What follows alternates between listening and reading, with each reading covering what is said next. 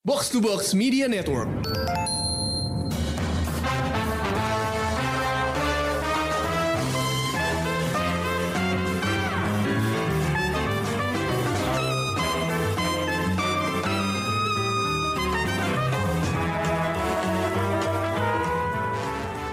Hai pendengar Showbox, ini dia. Kita kembali lagi di episode Showbox dengan salah satu serial yang baru saja tamat. Dan kayaknya ini udah ditunggu-tunggu nih sama pendengar Showbox juga. Karena salah satu series ini lagi banyak diomongin. Dan kali ini gue Ulil ditegasin sama Amy untuk membantu episode ini. Karena Amy mau full misuh-misuh berkomentar tentang acaranya. Jadi ya udah kita maklumin aja sebagai penikmat filmnya dan tiba-tiba ada seriesnya, apakah ini akan berkesinambungan?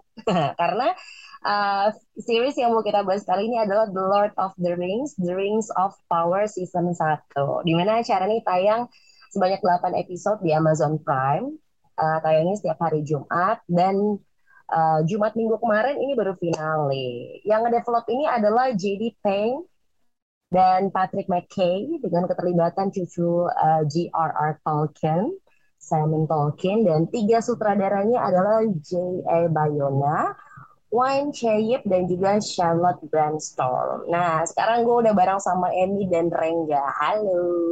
Halo. Halo. Udah gemes belum? Gemes. Udah gemas ya. Dan jadi pendengar Showbox, mereka berdua ini, Amy dan Rengga, akan ngebahas serial The Lord of the Rings, The Rings of Power Season 1. Bukan dari kacamata purist ya. Gue kasih disclaimer dulu. Tapi dari kacamata penggemar serial fantasi aja. Karena kalau purist pasti banyak komplainnya nih. Tapi mungkin nggak nih, walaupun nggak purist, Amy sama Rengga punya komplain juga. Kayak warga sosial media. Komplain sih pastinya ada ya. Cuman gue berusaha untuk menahan diri untuk nggak terlalu menghujat. Gue juga nggak pengen menghujat. Berusaha komplainan gue fair gitu loh. Tapi emang susah ditahan ya. Oke. Kalau Rengga sudah pasrah saja. Saya berusaha objektif di sini ya. Menikmati aja. Gue penggemar nggak semisu-misu Amy sih kayaknya. Kadarnya lebih di bawah. Lagi di bawah dikit. Oke, kalau gitu Amy boleh dong jelasin dan ceritain nih tentang proyek ini sama judul film ini. Apakah yang mau diceritain di season 1 ini? Dan ini tuh beneran ada kaitannya nggak sih sama film The Lord of the Rings dan juga The Hobbit-nya Peter Jackson? Ini tuh sebenarnya cerita tentang sebuah masa di Middle-Earth. Karena kalau kita ngomongin legenda Tolkien ya, kehidupan di Middle-Earth itu diceritakan ketiga masa, yaitu First Age, Second Age, dan Third Age. Kalau film-film Lord of the Rings dan The Hobbit itu semuanya Third Age. Nah, yang serial ini angkat itu adalah Second Age gitu. Banyak peristiwa penting yang terjadi di Second Age itu, salah satunya dibangunnya kerajaan Numenor. Terus Numenor pun tumbang jatuh di Second Age. Terus ada bangkitnya Sauron setelah dia sempat hilang karena bosnya yang terdahulu yaitu Morgoth itu dikalahkan. Nah, terus begitu dibikinnya Rings of Power, cincin-cincin kekuasaan yang dipegang sama hampir seluruh ras di Middle-Earth. Itu semua kejadian penting di Second Age. Tapi setelah menonton serial ini sampai habis, gue mendeteksi bahwa sebenarnya ini settingnya tuh agak di akhir masa Second Age. Kenapa? Karena udah ada tokoh pahlawan yang harusnya nantinya mengalahkan Sauron, yaitu Isildur. Isildur itu kalau lo ingat di prolognya Lord of the Rings-nya Peter Jackson, dia itu yang motong tangannya Sauron, tangan yang jari. Bukan, tangan. Jarinya tuh akhirnya cincinnya lepas dari jari itu gitu. Oh, oke. Nah, dia udah ada di sini, diperanin sama Maxim Baldry yang tampangnya masih muda. Jadi gue anggap nih settingnya udah deket-deket mau perang gitu. Jadi aslinya sih sebenarnya harusnya masih agak lama ya perang itu, karena kita tahu bangsa Numenor itu umurnya juga panjang. Mereka hidupnya tuh lebih panjang daripada manusia biasa karena mereka keturunan elf juga gitu. Jadi makanya si Isildur ini nenek moyangnya Aragorn. Kalau misalnya kita mau gampang, Aragorn kan umurnya juga panjang ya. Jadi ini sebenarnya perangnya nggak besok langsung jadi, tapi agak ada jeda berapa puluh tahun gitu. Tapi setahu gue ini cincin elf yang ada di cerita ini yang di season 1 ini baru dibikin, harusnya udah dibikin sebelumnya. Itu salah satu peristiwa di Second Age yang kita tahu dari bukunya gitu. Nah sekarang di cerita Rings of Power yang serial Amazon ini, kita dihadapkan pada rumor Sauron bangkit lagi dan dia siap-siap mau bangun markas, yaitu Mordor. Makanya nih elf lagi pada kelangkabut gitu. Makanya si Galadriel dia tuh di awal cerita dia tuh panik banget, kayak woi Sauron masih ada, woi kita harus siap-siap gitu. Masalahnya kekuatannya elf tuh udah mulai pudar, jadi mereka tuh khawatir, mereka tuh kayak energinya tuh mulai hilang gitu dari Middle-Earth. Makanya terus dia pergi mencari aliansi ke Numenor buat perang lawan Sauron. Itulah inti cerita dari Rings of Power season 1 ini, kalau menurut gue ya. Oke, jadi sedikit banyak coba mencolek filmnya. Kalau bisa dibilang sih filmnya sih harusnya ini nyambung banget ya. Karena tuh di filmnya ada adegan prolog yang menceritakan sedikit apa yang sepertinya kita bakal lihat nanti di ujung serial ini. Jadi prequel dari filmnya, cuman ceritanya udah acak-adut lah intinya. Karena mereka sepertinya bikin cerita sendiri, iya nggak sih Reng? Betul.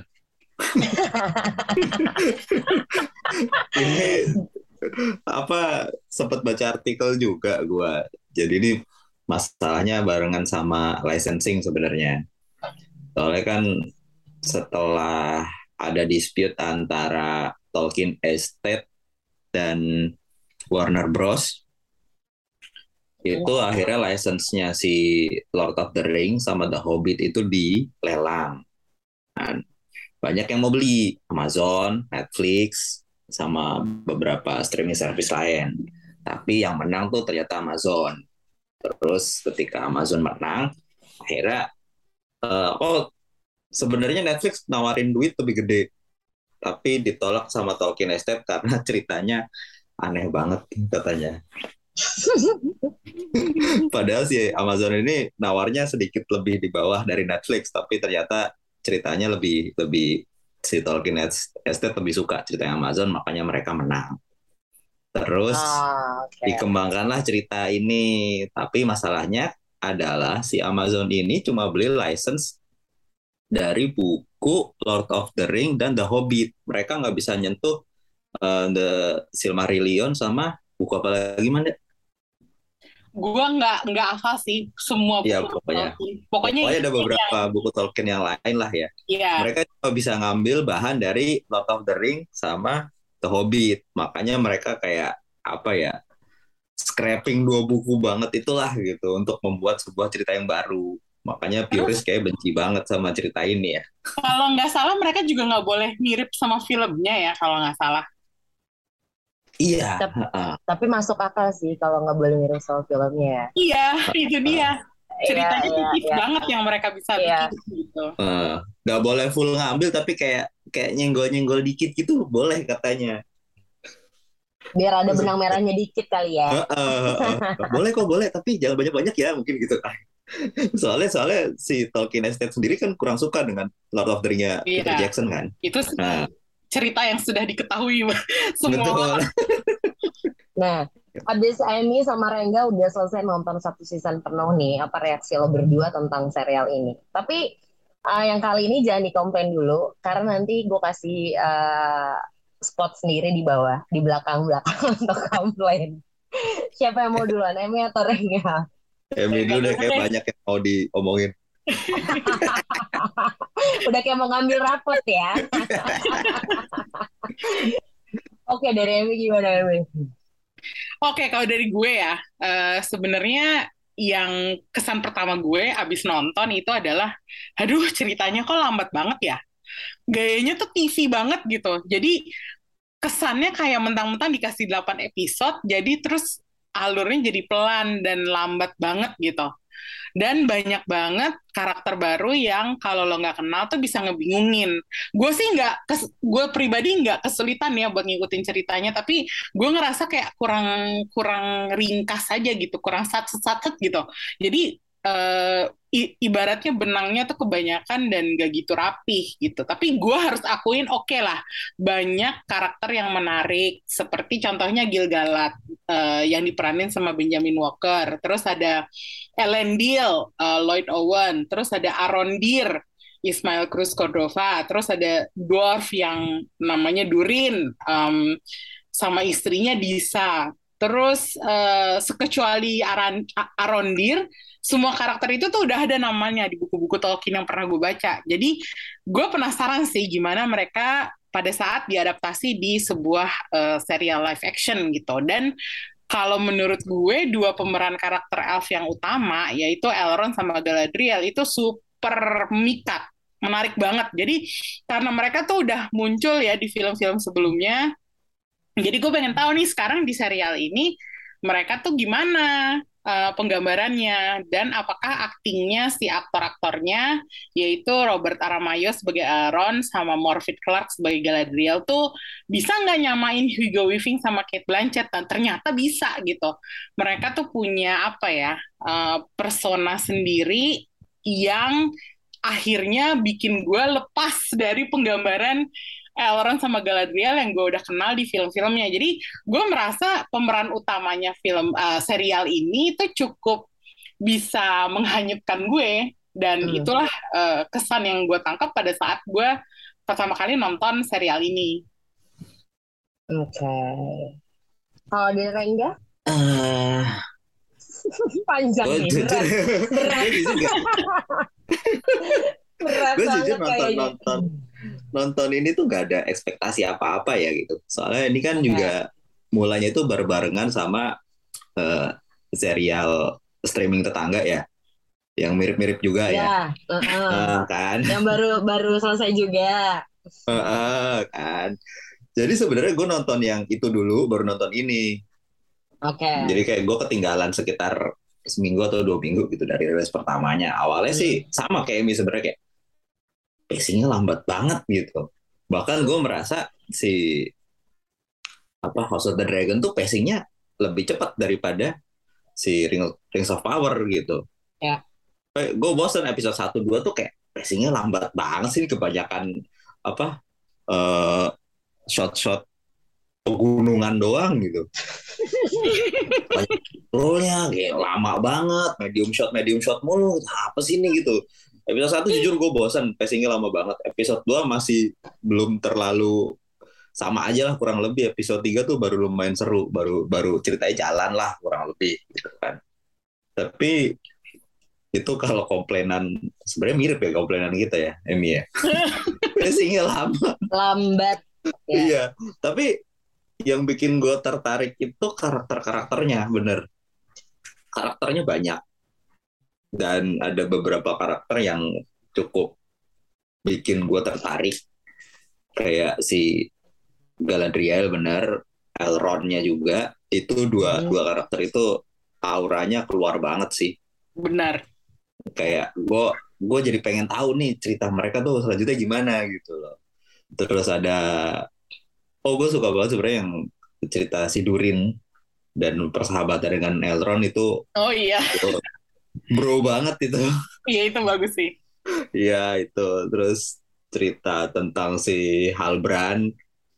Ya, terus cerita, gue sebenarnya tertarik dengan ceritanya si Arondir sama si siapa? Bronwyn. Bronwyn. Iya. Gue tertarik sama Arondirnya, tapi gue nggak tertarik dengan kisah romance mereka. Betul. Kayak sih. Itu betul banget. Sama gue sama Rengga kalau soal ya, harus banget ada gitu kan. Mereka juga karakter rekaan kan. Yeah. Karakter yang diada-adain kan.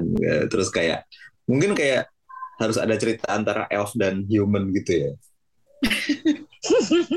Kayak personifikasi antara Arwen dan Aragorn gitu ya di sini. Wajib banget itu ada. Iya.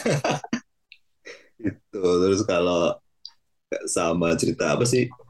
Hobbit ala-ala itu ya, Harfoot itu ya. Sama Rangers. Itu juga gue kurang suka sih sebenarnya, tapi kayak harus banget ada karakter begini. Itu kayak Harfoot yang sekarang tuh kayak harus ada maskot bentuk itu di dunia di Middle-Earth gitu ya kayaknya. Harus gitu ya. Harus gitu ada ya. Aduh, komplainannya sama persis sama gue. Tapi kan kita di sini belum komplain ya. Betul, kita belum komplain. Salaman dikit ya, Bapak. Tipis-tipis aja. Tipis-tipis aja. Tapi gue setuju sih sama kalian. Karakternya banyak banget tuh bikin gue yang baru pertama kali menonton ini tuh kayak bentar gue ngafalinnya susah. Dan kayak bentar, ini tuh kemana? Oh, ini tuh kesini, ini tuh kesini. Oke, berarti kan dengan karakter yang banyak nih juga bisa kelihatan ya. Kayaknya juga banyak juga nih. Ada beberapa subplot yang ada di season 1 Rings of Power ini. Ada 4 plot. Subplot A ini perjalanan Galadriel bersama Halbrand, si manusia misterius, dan bangsa Numenor yang kuat dan megah. Terus subplot B-nya cerita Elrond yang mencari Mithril sama draft Prince Durin keempat dan manuver politiknya bareng sama Gil-galad. Terus yang subplot C ini adalah perjalanan Malang, banyak banget karakter baru yang nggak ada di buku ya kan, ada Arondir dan juga warga Southlands, Bronwyn dan anaknya Theo yang melawan Adar dan para orcs yang pengen ngedakin gunung berapi untuk menciptakan Mordor. Dan yang terakhir ini subplot ini adalah si manusia ajaib tanpa nama, The Stranger, yang tiba-tiba nongol dan gangguin kehidupan para proto-hobbits, kaum Harfoots yang nomaden. Dah, dari keempat subplot ini, mana yang paling Amy dan Rengga suka? Dan menurut lo berdua, sebaiknya mana yang kayaknya harus diringkas aja atau mungkin bahkan nggak usah ada gitu? Itu udah jawab ya kita tadi. Itu kalau jawaban lengkapnya ya, kalau menurut gue yang harusnya bisa lebih diringkas dan kalau bisa nggak usah ada. Itu jelas-jelas subplot yang terakhir tentang Harfoot sama Stranger. Ini alasannya adalah karena si Stranger ini kan kurang lebih secara garis besar tuh diimplikasikan sebagai Gandalf. Ya. Dialognya itu dialog Gandalf gitu loh. Jadi kalau menurut gue ini udah pasti Gandalf gitu loh. Kayak Gandalf itu tuh secara timeline harusnya nggak muncul di Second Age gitu. Jadi sebenarnya nggak perlu banget gitu ditampilin cerita Hobbit itu yang ketemu sama manusia jatuh dari langit, terus begitu tiba-tiba dia bikin kacau satu komunitas gitu. Intinya dia Hobbit ini di sini tuh cuman jadi kayak apa sih, alat apa ya, alat jadi simbol aja kali ya. Ini kayak apa sih, kayak mereka ada di situ hanya demi memperkenalkan si Stranger gitu. Maskot gitu. Dan kayak nggak penting gitu loh. Terus udah gitu kayak apa ya, bahwa terus tiba-tiba dia dibikinin cara masuk yang luar biasa banget, jatuh dari langit, terus kayak seakan-akan dia meteor. Itu tuh gue kayak iya sih visualnya bagus, tapi buat apa gitu loh kalau lo tiba-tiba menggantung kita selama 8 episode dan gak jelasin juga, gak memberikan jawaban dia tuh siapa gitu ya. Aduh, gue kalau sama subplot yang terakhir itu tuh agak-agak geram sih sebenarnya.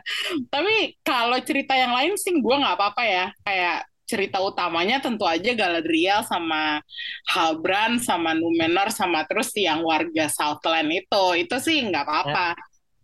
Sama kayak Rengga, kalau gue sih paling suka sih ceritanya Elrond, karena Elrond sama Durin itu partner yang gue nggak sangka ternyata kok unyu banget nih berdua gitu. Jadi gue lebih seneng ngeliatin mereka daripada yang lainnya gitu. Oke, kalau Rengga ada yang mau dilengkapi? Gue lebih nggak suka sebenarnya yang subplot C sih, si Arondir dan Bronwyn. Iya, sebenarnya bukan mereka karakter baru sih, tapi kayak harus banget ada romance begituannya gitu ya di sini. Oh, ya. Maksudnya kita di subplot A gitu udah ada sedikit apa ya, romance kecil-kecilan gitu kan antara Galadriel sama Halbrand gitu kan. Ya. Gue menolak, wing gitu kan. Gue menolak sedikit romance. Udah pada sedikit flirting kan berdua kan. Itu jadi kayak, maksudnya subplotnya ini sebenarnya nggak penting-penting amat dan harusnya porsinya bisa lebih sedikit daripada yang lain gitu. Tapi ini kayak justru di season 1 ini kayak dibikin salah satu yang apa ya, megah banget kan. Walaupun emang final battle-nya di Southland gitu. Tapi kayak aduh, kurang deh. Walaupun gue sebenarnya suka tertarik banget ya sama si Arondir, tapi kayak justru dia karakternya kurang terlalu digali menurut gue. Kayak dia tuh apa ya, dipakai cuma buat jadi ada romance sama si Bronwyn gitu loh. Iya. Fungsinya cuma untuk itu doang gitu menurut gua gitu. Padahal karakternya keren menurut gua. Itu walaupun gua nggak suka subplotnya, tapi gua suka sama si Arondir gitu. Gua suka sama karakternya. Kalau yang paling gua suka sih sebenarnya sama kayak Amy sebenarnya. Bromance antara Elrond sama si Prince Durin the Fourth kan. Itu lucu banget, seru banget kan. Iya, terus mereka tuh kalau banter tuh bisa banget gitu. Gue selalu menunggu mereka berdua nongol gitu. Iya, dan kalau ada mereka berdua serialnya jadi lebih hidup nggak sih? Bener, gemes ya. Gemes banget. Gemes banget, iya.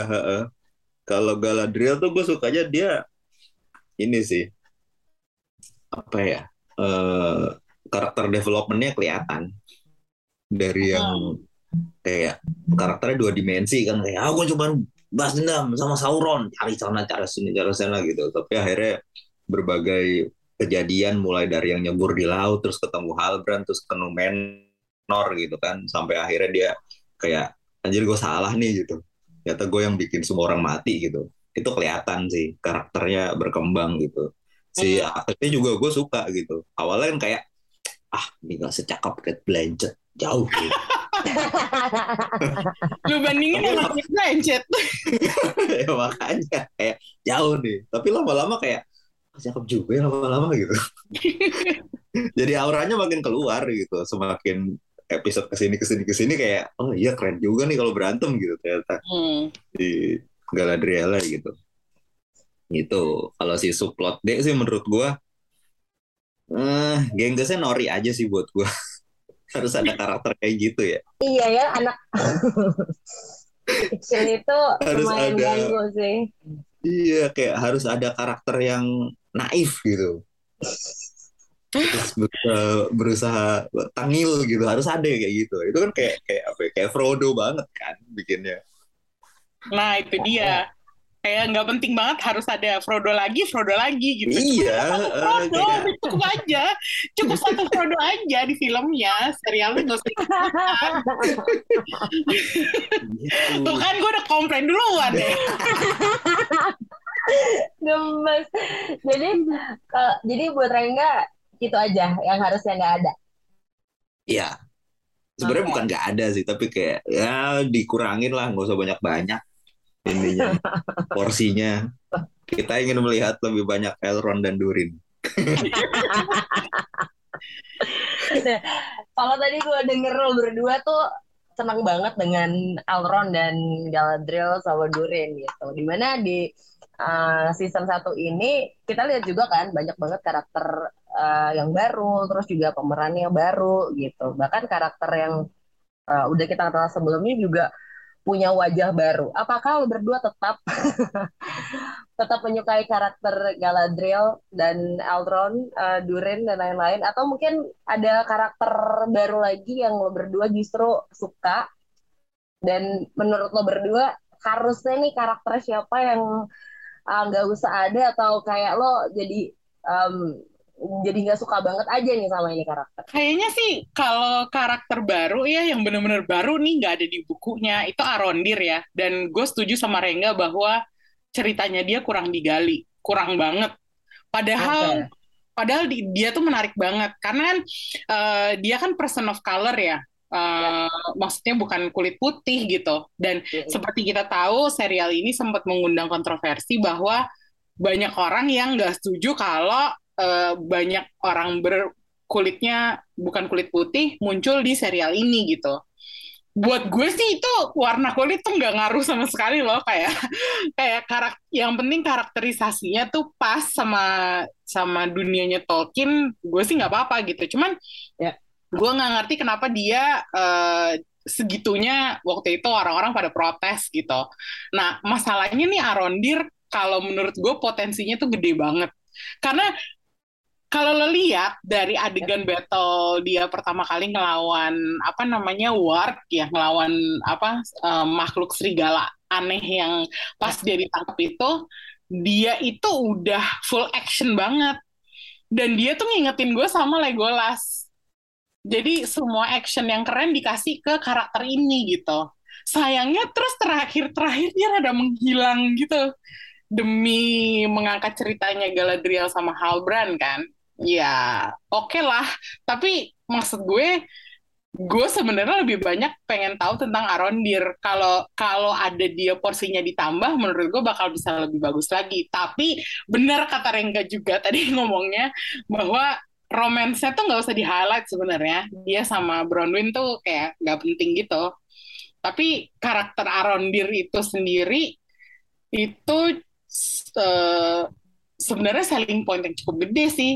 Toh dia nggak ada di buku, jadi lo bisa bikin dia kayak gimana aja. Lo mau bikin dia ahli memanah kayak ahli tonjok-tonjokan kayak terserah gitu. Harusnya dia bisa dikasih porsi yang lebih gede banget. Kalau menurut gue ya. Kalau karakter yang jadinya lo nggak suka di sini siapa? Itu dia tadi The Stranger. Gue kayak The Stranger itu gitu ya. Itu kayak apa sih, Gandalf banget gitu. Harus banget ada Gandalf. Itulah makanya kenapa kalau menurut gue nih timelinenya tuh rada aneh ya. Bahwa terus tiba-tiba udah ada kaumnya Gandalf di sini, sementara di cerita aslinya yang kita tahu dari buku-buku ini belum masanya si Gandalf itu muncul gitu. Jadi gue merasa kedatangannya si The Stranger ini itu sebenarnya cuma kayak gimmick doang gitu. Entah yang gimmick itu hobbitnya apa strangernya, tapi gue kayak gue nggak gitu tertarik sih. Kalau lagi butuh apa? Butuh magic.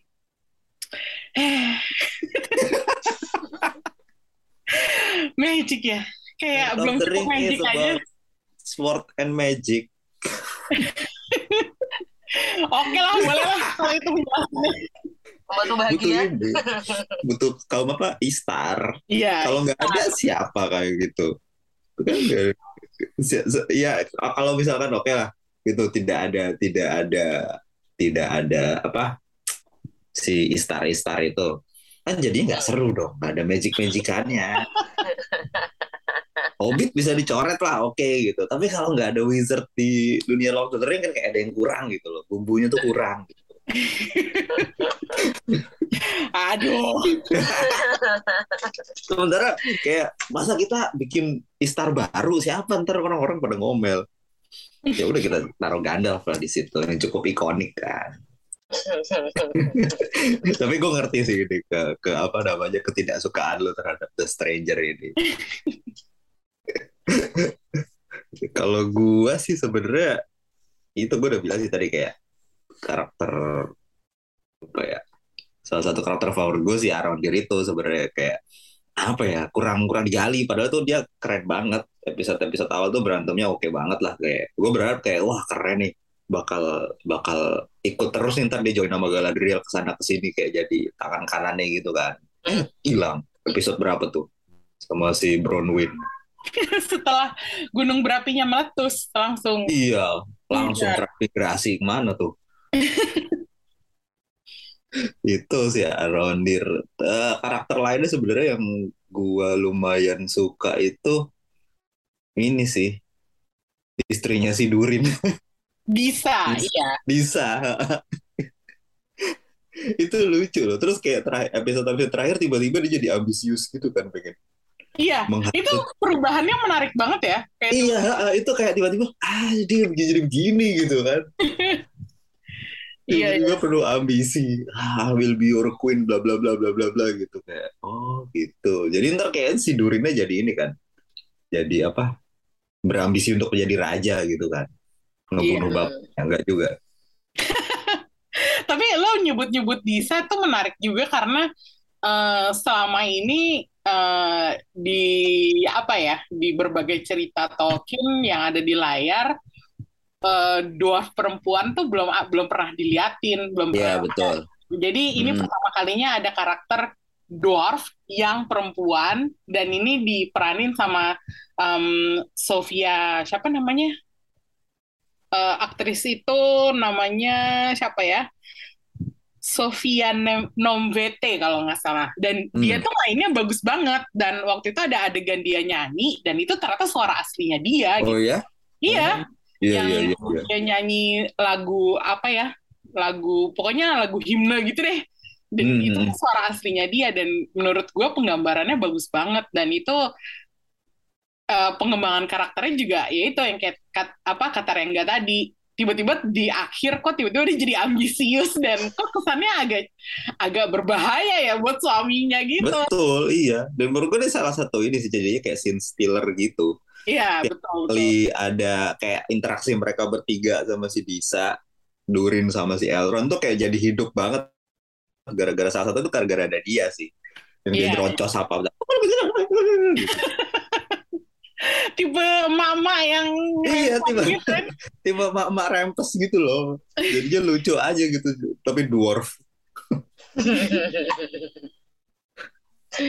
Oke, ini ngomongin soal karakter ya, apa pendapat lo berdua tentang ritual bahwa Halbrand ternyata adalah Sauron? Menurut lo berdua sebenarnya udah ketebak belum sih dari awal? Terus gimana pendapat lo berdua tentang Halbrand yang banyak di shipping sama Galad? Ayo, Amy kita mulai mengatur pikiran itu. Jadi kan ini kayak sebenarnya si dari awal season kan sebenarnya kayak serial ini tuh sebenarnya sudah kayak ngasih hit dan apa ya kasar ya pertanyaan kayak atau trivia kayak gitu-gitulah kayak. Siapa nih yang bakal jadi Sauron? Siapa nih gitu kan. Udah banyak artikel dari website dan media yang kayak nebak-nebak siapakah yang bakal menjadi Sauron gitu. Calon-calonnya kan ada si Halbrand, terus The Stranger, terus salah satu apa tuh wizard yang 3 cewek itu yang pakai baju putih. Ya. Yeah. Terus ada siapa Adar, ada beberapa lagi, ada 4 atau 5 gitu kan. Terus ternyata yang jadi si Halbrand, gue sebenarnya udah sedikit menebak sih, udah ketebak sih sebenarnya. Tapi nggak tahu sih kalau yang lain ininya gimana ya, apakah ternyata Halbrand gitu. Terus sih kayak palingan dia nih gitu, kata bener gitu kan. Gue sih tidak terlalu kaget sebenarnya kan, kayak ini orang ini banget sih. Shady banget sih gitu. Padahal kan soalnya dibikinnya kayak semacam Aragorn-esque banget gitu kan. Betul kan? Iya, betul-betul. Kalau gue nggak nebak sih. Gue nggak nebak bahwa dia adalah Sauron. Karena wajahnya lumayan cakep dan innocent. Kayak iya dia tampilannya tuh tampilan Aragorn banget kalau menurut gue. Jadi yang sempat gue baca adalah Halbrand itu tadinya dirumorin jadi Nazgul. Nazgul itu tuh makhluk bayang-bayang yang ngejar-ngejar Frodo di awal-awal Lord of the Rings gitu. Terus gue mikir, oh ya masuk akal sih kalau dia Nazgul. Nazgul itu kan tadinya raja manusia yang terus dikorap sama Sauron gitu kan. Jadi terus mereka jadi kayak cuman bayangan doang gitu. Dan Halbrand itu dikatakan sebagai orang buangan dari kerajaan di Southlands. Terus gue mikir, ah dia juga gak kuat-kuat banget. Berarti manusia dong ya, beneran ya gitu. Jadi... dia sempat terluka, terus dia sempat dibully juga gitu. Jadi gue nggak nebak Halbrand sama sekali sih. Tapi terus tiba-tiba ada adegan yang dia ngobrol sama si Adar ya, kalau nggak salah di episode 6 apa 7. Terus tiba-tiba gue langsung mikir, wah jangan-jangan dia lagi Sauronnya. Nggak taunya bener. Terus gue kaget. Terus gue gue nggak menyangka bahwa karakter yang tampilannya yaitu Rengga bilang tadi Aragorn-esque, terus tiba-tiba dia jadi Sauron gitu. Tapi kalau misalnya kita balik lagi, kalau kita tahu sejarahnya si Sauron di buku itu tuh dia memang sempat menampilkan wajah yang baik sebagai dia pakai nama Anatar kalau nggak salah. Terus si Anatar ini tuh dikenal sebagai Lord of Gifts gitu. Jadi orangnya murah hati, dermawan gitu. Jadi ya nggak heran juga sih kalau ternyata emang dipilihnya aktor yang cakep dan ganteng seperti si aktornya si Halbrand ini. Dan ternyata dia ada Sauron. Nggak tahu kenapa gue masih kaget aja sih. Cuman gue bisa ngerti. Dan gue jadinya it makes sense gitu loh. Oke. Okay. Oh, tapi gue nggak suka ya sama shipping-shippingannya. Itu tuh nggak bener, itu nggak perlu banget, itu nggak perlu. Shipping. Kalau Rengga, suka juga apa enggak? Apa tuh? Shippingannya? Itu gue lumayan, sebenarnya bukan suka sih, tapi kayak jadi lucu aja. Kayak lucu juga nih di shipping antara apa Sauron dan ini Galadriel, padahal kan itu kayak musuh besar gitu loh. Terus Galadriel sempat tertarik gitu, tawaran yang menarik gitu waktu yang di ini apa yang di kapal itu kan, yang si Galadriel disihir ya. Terus sempat ini kan, sempat kayak mimik mukanya kayak memikirkan gitu kan, wah ya juga bisa ya gitu. Oh, akhirnya dia sadar gitu. Itu keren sih yang dia ada bayangan di air gitu, ada si Galadriel terus si sebelahnya si Halbrand berdiri tapi bentuknya udah Sauron gitu. Iya, itu bagus sih, tapi iya itu bagus. Tapi shippingnya nggak perlu tetap. Oh sama ini tuh kemarin sempet lihat juga si ini lumayan bagus. Sebenarnya gue juga pas nonton kayak sedikit, wah oke juga nih. Terus ada yang screenshot di Twitter, bahasa tubuhnya si Halbrand tuh berubah pas si Galadriel tahu bahwa dia itu Sauron. Di pinggir kali itu kan yang tadinya kan kayak kelihatan culun gitu kan. Terus tiba-tiba pas dia tahu Sauron, tiba-tiba badannya tegak. Iya kan? Itu gue juga perhatiin. Itu tegak terus juga jadi langsung kayak berkuasa gitu ininya, bahasa tubuhnya keren tuh. Iya, setuju. Oke, kalau dari tadi ini pendengar Showbox, dari pertanyaan pertama sampai pertanyaan terakhir, di setiap pertanyaan tuh pasti ada aja yang kena gas gitu ya. Dari Amy sama Rengga.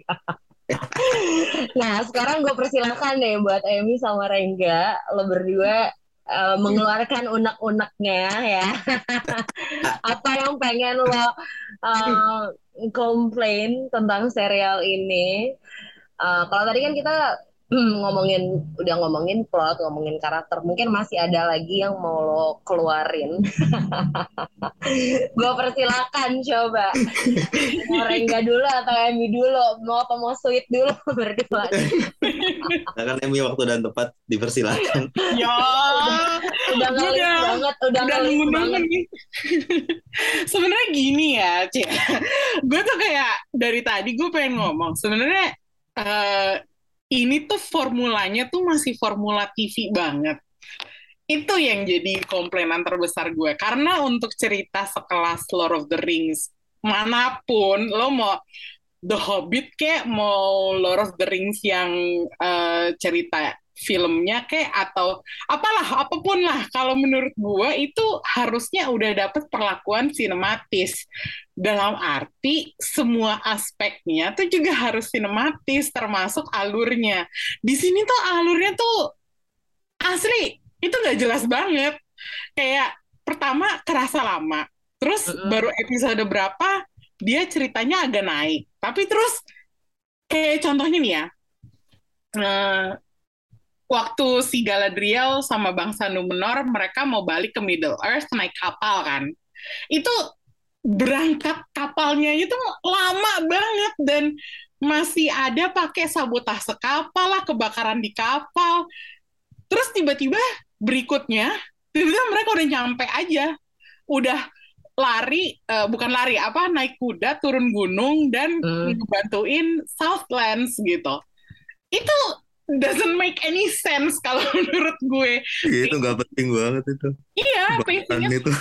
Iya, terus udah gitu kayak intinya setiap kali lagi ada urgent, yang scene yang urgent, terus tiba-tiba mereka pakai slow motion. Kayak why? Kayak lo harus banget pakai slow motion. Iya, oke. Emang terlihat keren, tapi it does not serve the story. Purpose-nya tuh nggak ada. Dan jadinya tuh malah bikin alur yang udah terhambat, terus terasa awkward, jadi makin nggak enak gitu. Makanya gue merasa ini tuh lo mentang-mentang dapat 8 episode, terus cerita alurnya tuh, alur ceritanya tuh nggak lo perhatiin. Dan lo nggak bikin itu terasa seperti tontonan bioskop gitu. Oke, gue ngerti mungkin budgetnya lah apa segala macam, itu terserah deh, gue terserah kalau soal budget. Lo punya budget kecil nggak apa-apa, yang penting ceritanya tuh jangan dikompromis gitu, jangan dikorbanin ceritanya kalau menurut gue. Dan gue curiga ini tuh faktor romance-nya yang kayak Rengga bilang tadi, Arondir sama Bronwyn. Terus ada apa namanya si Galadriel sama Halbrand. Itu tuh juga kalau menurut gue kebiasaan untuk sebuah cerita TV gitu. Jadi harus ada romance-nya biar menarik. Padahal ceritanya tuh seharusnya udah cukup kaya, udah cukup full untuk bisa lo ceritain tanpa gimmick-gimmick ini gitu. Ini nih yang komplainan gue terbesar tuh adalah itu. Iya, gue sadar ini adalah sebuah acara serial OTT, bukan film ya. Tapi I don't know, kayak kalau menurut gue cerita sekelas ini lo alurnya harusnya bisa lebih bagus. Dan apa ya, kalau menurut gue dialog-dialognya juga kadang tuh terasa apa ya, terasa biasa aja gitu loh, kayak mereka ngomong tapi nggak pakai makna gitu, cuman terdengar cantik doang ngobrolannya gitu, tapi nggak ada substance-nya gitu. Itu sih komplainan terbesar gue. Oke. Kalau buat Rengga, apakah sama atau punya POV lain? Kurang lebih sama ya, mirip. Masalah pacing sih sebenarnya. Kayak ada beberapa scene dan beberapa arc yang apa ya, kelamaan gitu. Kayak yang di Numenor itu kelamaan banget. Kita dari tadi tidak ini ya, tidak menyentuh Numenor sama sekali ya. Enggak, belum. Harus sadar kayak nggak penting banget itu ya Numenor. Iya. Padahal mereka bangsa yang penting. Iya betul gitu. Tapi emang gue juga berasa kayak apa sih nggak penting Numenor, mulai dari konflik antara Isildur dan bapaknya gitu kan. Terus si Queen Regent ya, sama bapaknya gitu kan. Yeah. Padahal itu kan cukup penting sebenarnya, tapi gue tidak merasa itu menjadi penting, entah kenapa. Kayak lebih penting kisah cintanya Arondir dan Bronwyn. Tetap. Yang mana justru itu tidak penting. Iya, kayak iya itu bener, kayak pacingnya tuh ada beberapa momen yang harusnya penting tapi jadinya kayak di fast forward gitu. Tapi justru adegan-adegan yang harusnya apaan sih nggak penting tapi malah jadi lama-lamain gitu. Tiba-tiba ada, bener kata Amy tadi, ada yang kapal disabotase lah. Terus tiba-tiba si apa sih gue lupa. Pokoknya adegan-adegan Arondir dan Bronwyn itu menurut gue tidak ada yang penting. Boleh kayak gitu-gitulah. Terus adegan Nori dan The Stranger-nya juga banyak banget yang harusnya bisa di-cut gitu loh. Iya, jadi kayak gitu-gitu sebenarnya kan. Pacing-pacingnya berhasil berantakan ya, Amy ya. Berantakan banget sih kalau menurut gue. Dan apa ya, kayak jadinya naskahnya tuh tenggelam gitu loh gara-gara gara-gara pacing yang berantakannya ini. Kita jadi apa ya? Gue pengen menikmati ceritanya secara full gitu, tapi nggak bisa karena tiap kali gue nonton ada aja yang bikin gue misu-misu gitu. Sebenarnya gue nggak pengen komplain, tapi ternyata ada aja yang bisa dikomplain. Nah, itu dia tadi kayak apa sih? Itu dia yang gue bilang tropes-nya tuh masih tropes TV banget gitu. Yang ya salah satunya bahwa harus ada magic gitu. Ini kan cerita fantasi. Sebenarnya tanpa magicnya pun sebenarnya harusnya bisa menarik. Tapi ya kalau dilihat-lihat ya mungkin belum sekuat itu untuk bisa survive tanpa magic. Jadi makanya akhirnya harus pakai stranger juga gitu. Nah, mau nggak mau ada dia sebagai gimmick jadinya. Kalau gue sih sebenarnya ceritanya harusnya bisa lebih rapi lagi sih. Naskahnya tuh bisa lebih apa ya? Lebih to the point intinya gitu. Oke. Nah, pendengar Showbox, kalau tadi kan Amy sama Rengga kita dengerin banyaknya ngomongin tentang alur ceritanya, durasinya gitu kan. Nah, buat lo berdua nih, ada nggak sih komentar juga tentang aspek yang lain ya? Misalnya kayak produksinya, settingnya, kostum, musik, atau senjata, atau mungkin bentuk wajahnya. Apa daunnya Galadriel mungkin, atau jubah-jubahnya Elrond, atau tempat mereka tinggal gitu. Dari segi visual kali ya, yang memanjakan mata lo gitu. Kenapa harus segini sih gitu? Kalau gue sih suka lagu temanya ya, lagu opening theme-nya. Itu yang bikin adalah komposer asli filmnya, Howard Shore. Oke, jadi ikonik ya. Ya, begitu lo denger, lo tahu bahwa itu komposisinya Howard Shore. Kalau musik di serialnya secara keseluruhan kan yang bikin adalah Bear McCreary. Dia bikin skornya The Walking Dead sama Outlander. Tapi khusus untuk opening theme-nya itu yang bikin Howard Shore. Dan gue sangat apresiasi ini karena beneran itu salah satu hal yang ngebantu gue buat masuk ke mindset Middle-Earth.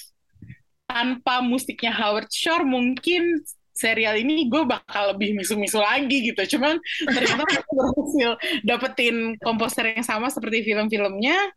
Jadi gue seneng juga gitu. Kalau set desainnya gue paling suka kapalnya Numenor sih. Kapalnya doang ya.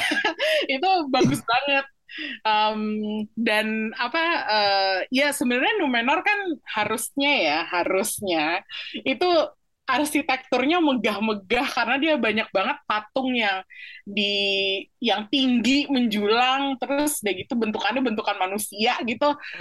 Nah, harusnya keren, tapi itu sudah pernah kita lihat di Lord of the Rings gitu, di film-filmnya. Jadi buat gue arsitekturnya biasa aja, cuman kapal-kapalnya sih itu luar biasa. Oke, kalau buat Rengga gimana? Adakah yang perhatian lo? Yang lain, sisi lain. Ini production value-nya bagus banget ya. Kayak film gitu. Ya. Yeah. Udah film gitu, walaupun dia sebenarnya cuma serial gitu. Mulai dari ya itu Numenor, tapi arsitekturnya ya oke lah, bagus gitu, tapi kita udah pernah lihat ini di serial lain atau di film gitu kan. Terus ya kapalnya bagus juga tuh, kapalnya si kapal-kapal Numenor. Tapi yang pengen gue highlight di sini tuh orknya. Oh, bagus. Iya. Orknya seru sih. Orknya keren gitu. Orknya tuh beneran ork gitu. Ork Lord of the Ring gitu kan cukup saya cukup bisa mengenali orknya Lord of the Ring itu kayak gimana, dan ini beneran dibikin kurang lebih sama kayak gitu, dan sama menjijikan dan bengisnya gitu. Iya. Ini bagus banget gitu, apalagi worknya juga beda kan dari yang kita lihat di film kan. Mukanya jelek banget worknya kan. buruk rupa sekali gitu kan. Terus itunya juga zirah baju-bajunya juga keren banget. Paling yang sedikit gue pengen lihat sebenarnya kerajaannya si dwarf Khazad-dûm. Gue tahu itu kayaknya masalah budget VFX. Jadi dilihatin cuma sekilas doang tuh. Iya. Lebih banyak di indoor gitu kan, di kamar, di mana gitu kan. Jadi kayak menghemat tuh. Padahal gue pengen lihat kalau di shot dari atas tuh bentuknya kayak gimana sih ya. Iya. Seingat gue tuh cuma ada satu atau dua scene doang kan lihat dari atas gitu. Gitu sih. Production value bagus banget sih. Sama gue suka adegan pas gunung berapinya meletus sih. Itu itu keren. Itu keren banget. Itu banget sih. Iya. Dan gue nggak tahu itu kayak itu salah satu gue nggak bisa nebak loh kenapa mereka ini ngeledakin bendungan gitu.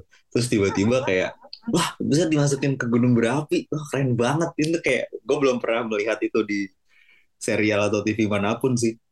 Jadi kayak bener-bener, ya kan itu kayak beneran buar gitu. Bener juga ya kalau api dikasih air kan pasti meledak ya, masuk akal, terus jadi Mordor, wah keren. Itu bisa keren sih itu. Tulisan di layarnya berubah gitu. Southlands terus tiba-tiba berubah jadi Mordor. Keren. Iya, itu bagian itu keren. Bu. Oke, walaupun jalan ceritanya banyak mengundang emosi, tapi seenggaknya visual dan pendengaran dimanjakan ya. Yes. Tetap ada yang bikin, wow, keren. Tapi kalau misalnya kita mundur sedikit gitu, kalau tadi di awal Amy sempat cerita kalau mencolek sedikit tentang berawal dari buku juga gitu kan. Terus Rengga juga bilang hanya boleh dapetin lisensi dari filmnya The Lord of the Rings sama yang Hobbit gitu. Tapi kalau buat lo berdua nih, kalau kita mundur ke buku gitu, sebenarnya di Rings of Power season 1 ini banyak miripnya nggak sih sama bukunya? Nggak sama sekali sih, Lil, kalau di sini ya. Harus ditekankan lagi seperti yang Rengga bilang di awal, ini cerita baru. Anggap aja cerita baru sih. Oke. Gampangnya gitu aja ya. Kalau nggak, ntar kita di sini semalaman dan kita misalnya. Iya. Kayak benar-benar lore yang sama sekali berbeda dari yang ada di bukunya Tolkien kan. Jadi biar gampangnya kita pisahin aja gitu. Jadi ya mereka juga nggak pakai Tolkien's Lord of the Rings, Rings of Power. Mereka juga nggak nyebut. Mereka juga nggak nyebut itu. Jadi buat gue nggak masalah sih. Maksudnya seperti yang gue bilang tadi di awal, ya gue bukan purist, jadi gue mesti dengan mudah memaafkan semua ini. Kalau gue purist ceritanya lain lagi gitu. Cuman ya itu kalau kita menilai dari kacamata penggemar serial aja, ya komplain gue tetap sama, yaitu masalah pacing dan alurnya lambat gitu. Bukan kemiripan sama bukunya sih. Kayak kalau kemiripan sama buku itu sih udah gue buang jauh-jauh dari otak gue gitu. Kayak ya udahlah, pasrah. Toh karakter banyak yang baru juga gitu. Oke. Nah, orangnya mau nambahin? Enggak sih, sama kayak Amy. Jadi kayak palingan apa yang misalkan lu baca buku Lord of the Ring gitu ya, terus tahu lore-nya gitu. terus nonton ini gitu, kayak jauhkan pikiran itu gitu. Nonton aja udah nggak usah dipikirin terus ya, nonton kayak nggak guna juga lo tahu tentang bukunya gitu. Iya, malah jadi pusing sendiri, mending nggak usah dipikirin gitu. Nikmatin aja ya, nggak usah kok gini. Nikmatin aja. Ya. Okay. Nah kan kita sekarang udah tahu ya pendengar Showbox, endingnya udah ketahuan season 1 ini kayak apa gitu. Nah buat lo berdua harapannya buat season 2 dan seterusnya kayak apa? Karena katanya rumor-rumornya akan ada 5 season untuk serial ini. Apakah akan kuat atau kayak dua aja deh? Melihat season 1 ini ya. Kalau gue pengennya sih lanjut ya. Bakal lanjut. Paling nggak 5 season lah ya. Kayaknya ceritanya cukup buat segitu. Pas ya. Iya, dan kalau menurut gue sekarang arahnya udah mulai jelas nih. Sepertinya di season-season berikutnya, season 2 dan seterusnya, itu adalah perjalanan menuju perang yang disebut Last Alliance of Elves and Men. Yang kita lihat di prolognya Lord of the Rings tadi yang gue ceritain di awal. Di mana Sauron tangannya diputusin sama Isildur dan tiba-tiba dia menghilang dan cincinnya itu pindah ke akhirnya tiba di Frodo gitu. Kayaknya sih ujungnya itu adalah Last Alliance itu. Tapi perjalanan kesananya gue harap bakal diisi sama pembuatan ringnya. Lo udah punya serial namanya Rings of Power. Kalau lo nggak tunjukin cincin-cincinnya, ya konyol aja sih kalau menurut gue. Ini season 1 aja Ringsnya tuh baru ditunjukin di episode terakhir. Dan apa ya, kalau kita hitung nih masih ada 7 cincin dwarf, 9 cincin manusia, sama The One Ring.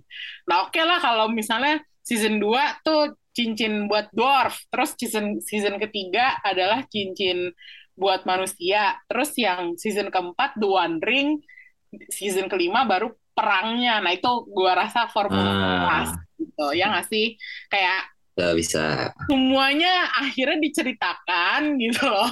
Kalau enggak buat apa lu bikin serial dengan judul Rings of Power gitu. Ya. Kalau Rengga? Apa? Iya, masuk akal sih. Sama. Itu masuk akal banget kalau tiap season dibikinin arc-nya satu ras masing-masing. Tapi problemnya sekarang mereka udah syuting apa belum? Udah mulai. Udah mulai. Oktober. Awal Oktober udah mulai. Oh, oke. Okay. Berarti lanjut ya? Lanjut dong. Duitnya keluar udah banyak loh Amazon. Oh, gitu ya? Gue gak ngikutin sih beritanya. Hampir berapa ya katanya? 1 billion apa? Serial ini budgetnya. Gila. Gokil. Buat serial doang loh. Iya, buat 5 season ya kalau nggak salah ya. Hampir segitu. Makanya nggak balik modal ntar. Masuk akal sih. Duitnya Jeff Bezos emang nggak berseri mah, udahlah. Itu terima aja. Iya, itu duit pribadinya Bezos kayaknya. Bukan duitnya Amazon. Oke, tadi kan Amy udah sempat cerita tentang harapan di season 2, 3, 4, 5 gitu kan, tentang si cincin ini. Apakah itu udah termasuk dalam wishlist lo untuk di season berikutnya, atau lo masih punya wishlist yang lain juga untuk season berikutnya? Kalau wishlist, karena ya kita udah ngelihat meletusnya Gunung Berapi yang akhirnya bikin jadi Mordor, gue sebenarnya pengen ngelihat tenggelamnya Numenor, karena ini udah diramal sama si Queen Regent Miriel dalam visinya dia bahwa Numenor tuh bakal kebanjiran dan tenggelam gitu, kayak ala-ala 2012 film 2012. Itu gue pengen lihat sih jadinya gimana, karena kan Numenor ini kan ala-ala Atlantis gitu ya, dalam artian dia ditenggelamin karena para dewanya marah sama orang-orangnya gitu. Jadi gue pengen lihat aja sih, meskipun gue serem ya, karena gue nggak suka adegan-adegan laut dalam dan air gitu tuh nakutin buat gue, tapi gue pengen lihat. Itu sih wishlist gue nomor satu. Entah di season berapa gue bakal lihat itu, tapi gue harap bakal ada. Oke, okay. Kalau gue trennya? Gue pengen lihat Arondir lagi sih. Tetap lo dia. Itu sama gue pengen lihat ini. Gandalf in training. Ntar ada montasnya gitu, Gandalf latihan kayak Eye of the Tiger, jeng. Oh sama, jadi ini sih gue pengen lihat si Sauron, si Halbrand, jadi ketemu si Adar lagi sih. Maksudnya ini kan kayak dua-duanya tuh kan sebenarnya kayak apa ya, ajudannya Morgoth kan sebenarnya kan. Iya. Oh.